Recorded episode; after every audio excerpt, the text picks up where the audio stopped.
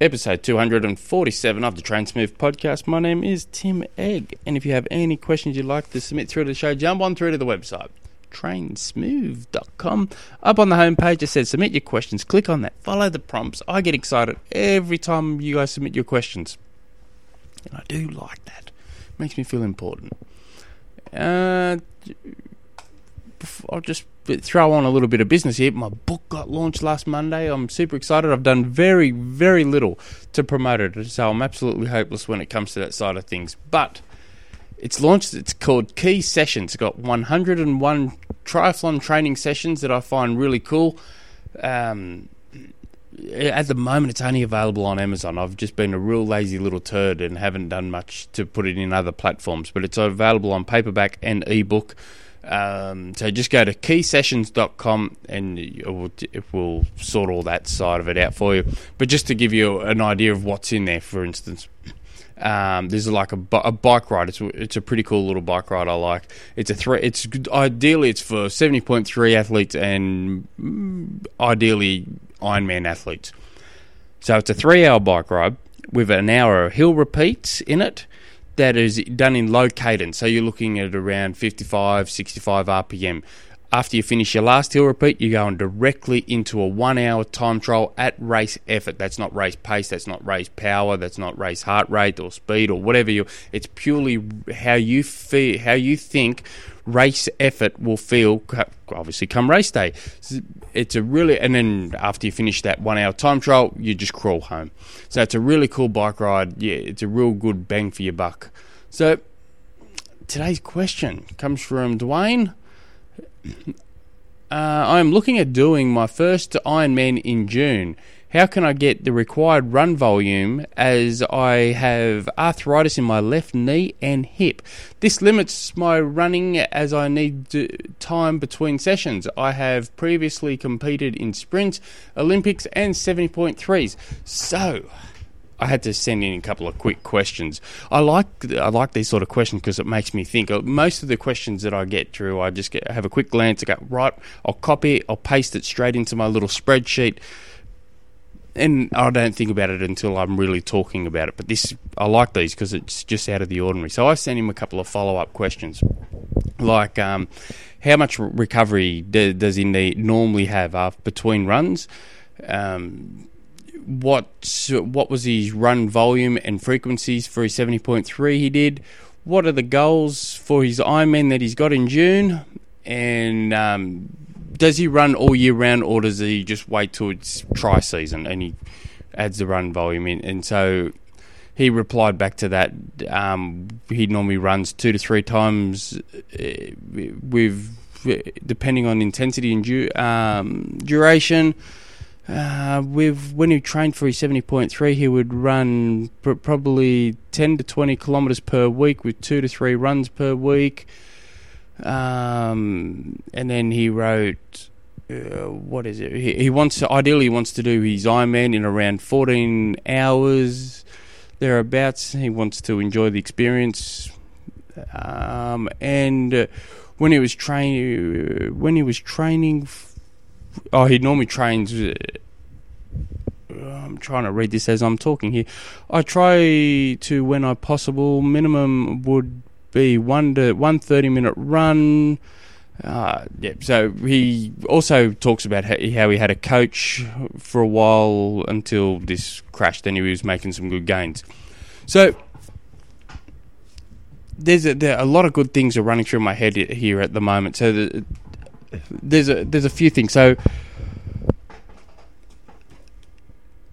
first up, if you wanted to do um, Oh man, I've got a lot going through my head. Sorry. So I'll start off with this. So if you wanted to do a Ironman in 14 hours, just or, and you, let's say you get you do do the swim on an average of two minutes per 100 meters, and then you average about 30 kilometers an hour on the bike. Add transitions and whatever, so thereabouts, you should get off the bike in around seven hours. Now, if you walk at a six kilometre an hour pace, which is, you know, very, very doable, but you can't be mucking around either, you will finish the Ironman in 14 hours.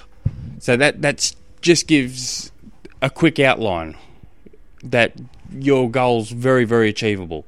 You just got to swim at two minutes per 100 metres or thereabouts.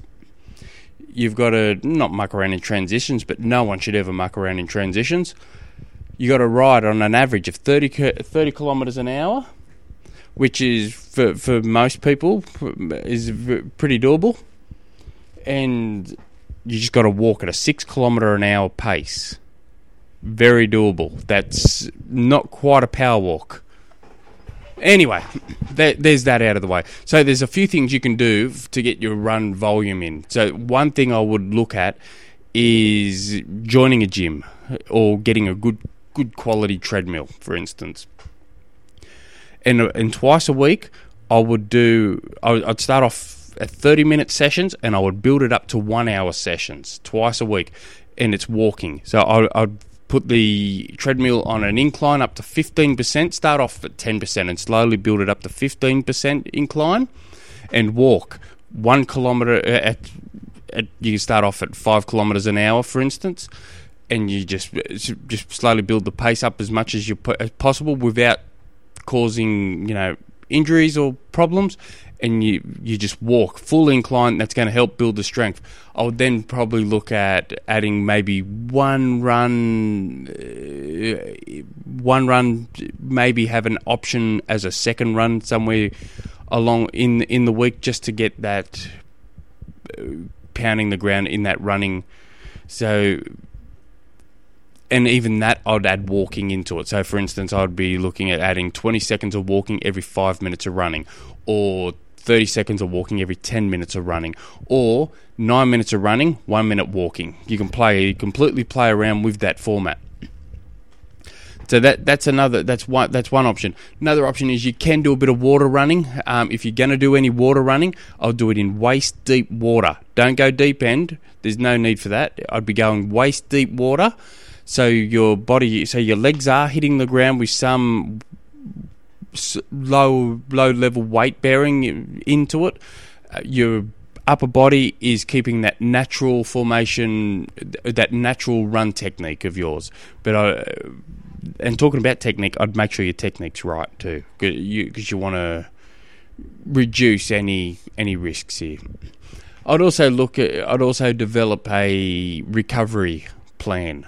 So after these runs, I'd be straight into an ice bath for 10 15 minutes, straight out of it, and then very gently walk until you slowly walk. Warm, warm those muscles and tendons and joints up after being in that ice bath you think, oh, I don't really want to sit. You know, there's many ways of having an ice bath too. You don't need to have a bathtub at home because you, you know, you don't want to stick the boys in there if you don't have to. So you get like one of those um, council bins, for instance. They're they're, be- they're little beauties, or the forty gallon drums. Just cut the top off one of them as you're leaving, or this is what I what I have. I've got a 40, 40 gallon drum at the back, and when it's time, when it's my volume and it's picking up. So what I'll do is generally long runs. I'll do this. Is I will fill that up with water, and it would, and I'll keep and I'll replace the water once a week. In the freezer, I've got a big freezer. In the freezer, I've got these massive Tupperware containers filled full of water, and obviously they'll freeze. So as I as I get home, I'll I'll just chuck these Tupperware containers in the in the ice bath. I'll have a bit, bit something to eat or drink or whatever. I'll come back out. They're they're able to slip out of the Tupperware container.